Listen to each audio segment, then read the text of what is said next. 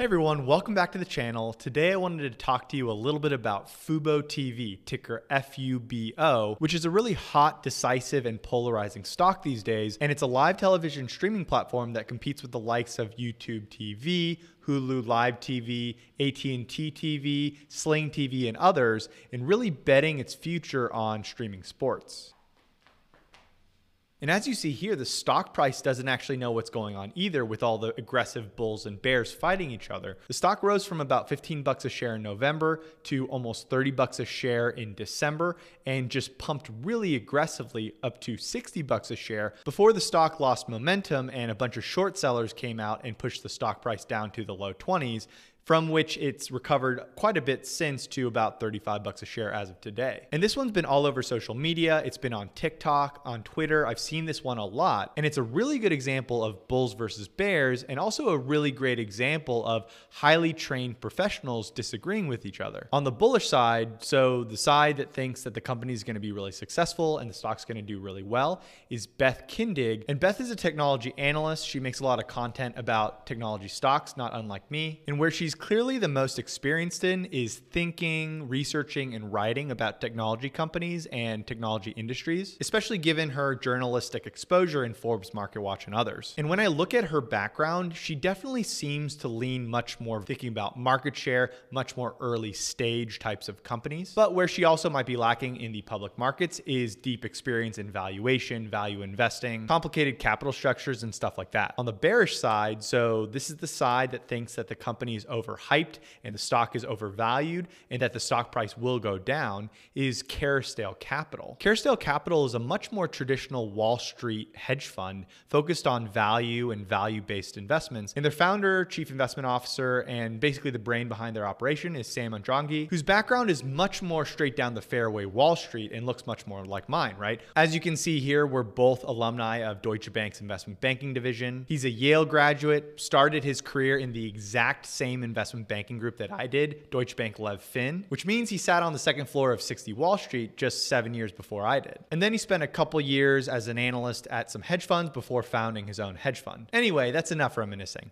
So what's to happen to Fubo stock? In this video, we're to go through Sam's bear case, we're to go through Beth's bull case and response, and then we're to go through what I think. But before we dive into it, if you're new here and want to maximize your investing returns by learning and staying up to date with research and analysis from a real former Wall Street investment banker and hedge fund analyst, then don't forget to subscribe to the channel and like the video. And if you want to go even deeper with more premium research and features and content, and also want to see our favorite stocks and investments, which is a real-time paper portfolio that I manage for the community so people can follow along with their own portfolios. That's up 59% for the past five months since inception, all while being much more conservative than many of the growth only portfolios out there. Then consider joining our ROIC community and supporting the content, link below. Okay, let's jump into Fubo. So let's start with Kerrisdale Capital's December short report, where they did a lot of research and published it publicly, and then announced that they were short the stock. So first off, we see this chart. Kerrisdale's data is showing that app downloads have collapsed in late Q4 of 2020. Kerrisdale's proprietary data source shows that they had a steep drop off in app downloads in December right here,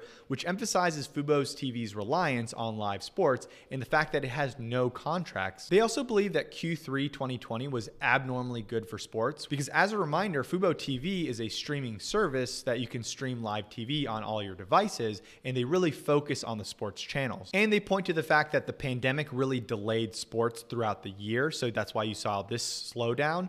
But you had the start of the NFL, the MLB, and college football seasons around this time, and the NHL Stanley Cup and the NBA playoffs around this time as well. Kerrisdale points to this data and basically says that the normalized growth of the business has not inflected to a higher level. It's basically stayed the same through the pandemic. Kerrisdale also looked at the corporate and capital events of the company and thinks that there's red flags everywhere in terms of corporate governance and what they're doing. Just a little bit of history, Fubo basically merged into a company called FaceBank, which was already publicly traded in order to go public. They didn't go through the typical public IPO process. Kerrisdale points to kind of a litany of actions to fund their deep losses that they've been running, such as raising preferred stock, merging with FaceBank and then selling FaceBank's assets back to its former owner. Fubo's also taken a PPP loan and has aggressively sold common stock and warrants in order to raise money to fund the losses they're running. So very clearly, Fubo spends a lot more money than they make, and they're trying to fund these losses. Kerrisdale also believes that they're going to be aggressively selling equity and diluting shareholders, which will put pressure on the stock because their lockup expired on January 7th. Kerrisdale also believes that Fubo TV's core subscription business is unprofitable at its core and that they will not grow advertising revenues. Right now, Fubo TV's business model is trying to convince people to use their service because they want to watch live TV and sports and charging 65, 80, and 25 bucks a month for the service. On top of that, they serve their subscribers ads and make money that way, kind of like how Hulu and YouTube do it too. Kerrisdale dug through their financials and saw that they don't really make money on the subscription business. They spend more on content than they actually make from the subscription revenues that subscribers pay. Therefore, they point to Fubo having negative gross margins and that their content costs are highly variable and don't scale as more subscribers join the platform. They're basically saying that I don't care whether Fubo has has 10 times the amount of subscribers, the subscription revenue will never cover the content costs. And the way that this business works is that Fubo doesn't actually own the content. They have to buy this content on a variable basis from media conglomerates that have the sports rights. So Kerrisdale's point is that they really can't offer materially different packages from competitors like YouTube TV or Hulu. So if Fubo can't ever raise prices enough compared to YouTube TV or Hulu TV to really have pricing power and make money off of the subscription business, that means the only way for Fubo TV to become profitable is to sell a lot of advertising to their subscribers at higher rates or launch a very profitable sports book sports betting business. From Kerrisdale's deep on the ground research, they really found that Fubo TV is undifferentiated in the eyes of advertisers to the other competitors and won't be able to see any advertising advantages over the other players. Kerrisdale also doesn't believe that Fubo TV will ever run a sports book uh, Fubo's deal with FanDuel was terminated for unknown reasons after only a year. Uh, they think that the acquisition of Balto Sports was more of a PR stunt. Balto only has three employees and a failed test product. Kerrisdale thinks that in order to develop in house sports betting capabilities, Fubo needs to raise a bunch of money and spend hundreds of millions of dollars to build that software platform. And finally, they don't think that the total addressable market or the opportunity size for sports betting is really that big. And you can pause the video here and see their assumptions that they don't think that they're going to find that much revenue from just attaching sports betting to their existing subscribers. Finally, Kerrisdale thinks that the valuation for Fubo TV is absurd. They believe that Fubo TV will keep growing and they assume that they'll grow from half a million subscribers to possibly 1.5 million subscribers by 2025. And Kerrisdale does assume that they do increase ad revenue to $11 per subscriber. And then they assign a valuation on those assumptions. So they basically say that if those assumptions are true, that company would have about 175 million in EBITDA or cash flow in year 2025, which that company discounted back today at a 10x multiple, then that means that the fair value for Fubo stock today, if those assumptions are right, so they're giving them credit for advertising revenue increases, is $10 a share. Okay, so that was the bear case. Convincing? Are you convinced? Are you going to short the stock? Well, let's wait one second. Let's look at Beth Kindig's bull case. Beth clearly feels very strongly about Fubo. I mean, she pins tweets about Fubo to her profile and she's written articles in Forbes about it. So let's look at what she has to say. She basically said that Q3 subscriber growth looks really strong, and she has no data to prove that Q4 had a drop off. Beth points to the fact that subscription revenues were up 64% and advertising revenues were up 153%, which basically implies that they are succeeding at increasing ad revenues. Beth also pulled some data from Apptopia and said that she sees no weakness in the Q4 app download data. Beth also believes that app downloads should recover at the start of the basketball and hockey seasons. With the benefit of a couple weeks since she wrote this, we do know that subscribers actually grew 72% to 545,000 in Q4. Now, we don't really know who's right here because they could have grown subscribers by over 70% year over year, Q4 over Q4, um, but still have seen an app download decrease. Beth's second point is that she thinks that live sports is really the holy grail of live TV streaming, and that the holdouts of people that haven't given up traditional cable television are the ones that really love sports and they haven't given it up yet because they really want to watch live sports. That's the reason why she thinks that they have pricing power and can price at 65 bucks a month, which is 3 times more than Netflix. Beth admits that Fubo is unprofitable now but has laid out a path to monetization and are seeing good trends in terms of increasing gross margins. She points to the fact that adjusted contribution margins for Q3 was actually positive 16%. And she points to the fact that Fubo thinks that profitability will increase over time by increasing advertising revenue, add on services like DVR and multiple device streaming. And Beth isn't really concerned about margins right now and is more interested on how Fubo has competed with the larger multi-channel video programming distributors, so YouTube TV, AT&T TV, Hulu TV, etc. A lot of Beth's bull case really relies on them rolling out sports betting. And the vision here is that you have a lot of really big sports fans that are streaming live sports, and if you can integrate sports betting into the television experience, then that should be really profitable. Fubo has stated that they will first go into free to play fantasy games and then move into sports betting, and sell side analysts actually believe that sports betting could come as soon as fiscal year 2021. Now, as of this week, we actually got news that Fubo is in an agreement to buy a company called Vigtory, which is a kind of sports betting technology company. So, as of today, it does look like Beth is a little bit more right here that they're going all in on developing their own sports betting app and that they are making great steps towards making their own sports betting app. But I will say I've seen some tweets today that says that Vigtory is still a really small company with like only 8 employees and it's only a year old. So is this again just another PR stunt? What it comes down to is that Beth believes that Fubo TV has some similarities to Roku, which is something she covered and called as a bull very early on and was extremely right about Roku's rise. And that Fubo has really strong growth going forward and the fundamentals and profitability will come later as they have more add on revenue streams such as advertising, DVR, multiple device streaming, and most importantly, sports betting. And just to drive the point home how important sports betting is to the bull thesis and Beth Kindig's thesis is that Knox Ridley, which is her one of her analysts, I think her only one, tweeted that here's all that matters with Fubo. Can they pull off sports betting? Everything else being discussed is noise. Okay, so what do I think? Do I agree with Kindig, who is a fellow content creator and technology nut? Or do I agree with Sahm Adrangi, who is a fellow Wall Streeter and fellow Deutsche Bank leveraged finance alum? In my opinion, Fubo TV is unfortunately undifferentiated from its competitors and has no proprietary content. We really dissected the streaming industry at Sense, and you can read my post if you're a Royal member at a couple And the future of streaming really relies on content owning the content is super important and content is king. Fubo has neither the proprietary content nor the resources to produce proprietary content. It merely buys live television content from companies like Fox, CBS, NBC, and others, and then distributes it through its own app. Without owning compelling proprietary content, Fubo is mostly going to have the same channels and will never really have pricing power compared to its competitors like YouTube TV, Hulu, Sling TV, and AT&T TV. And if you're still unsure about how insignificant Fubo is and how tenuous this position is,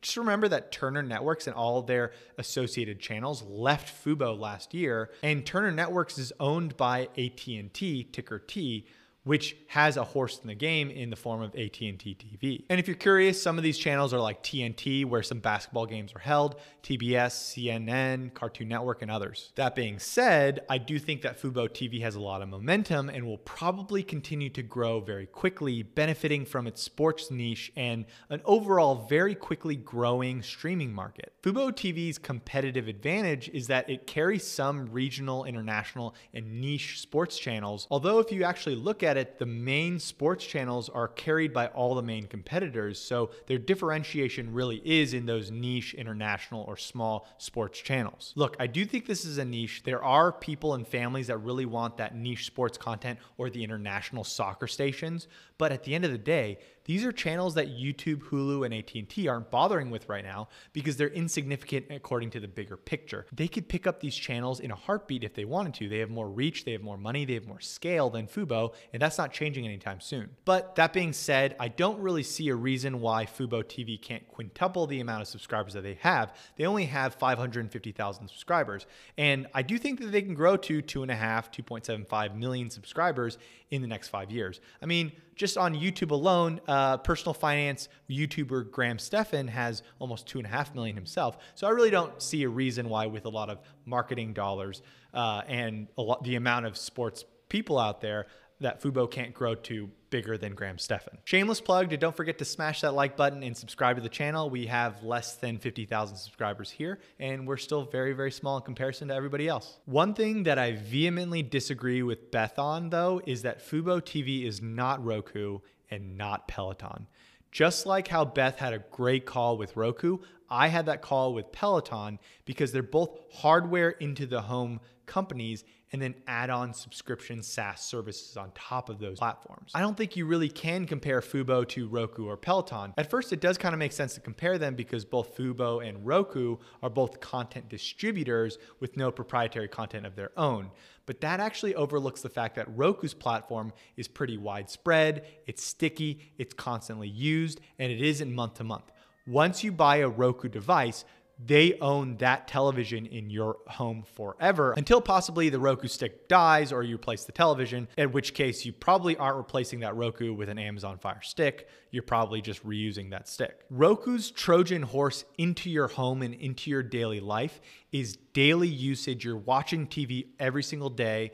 It's sticky. It's always there. You don't have to resubscribe to Roku's Trojan horse. It's always going to be there, and they can distribute their content through that. Furthermore, Roku had this first mover advantage, and they have the biggest market share in terms of streaming devices. Fubo's Trojan horse into your home to serve you additional services is month to month. It's highly dependent on the sports seasons and its software, and people cancel that kind of stuff all the time. I lean much more towards Kerrisdale Capital's assessment that subscription revenues and the core subscription business will remain break even until Fubo hosts their own live streaming sports and and owns those rights then they don't really have any pricing power compared to YouTube TV or Hulu TV. And it's really, really hard for me to see a world where Fubo really gets differentiated sports content.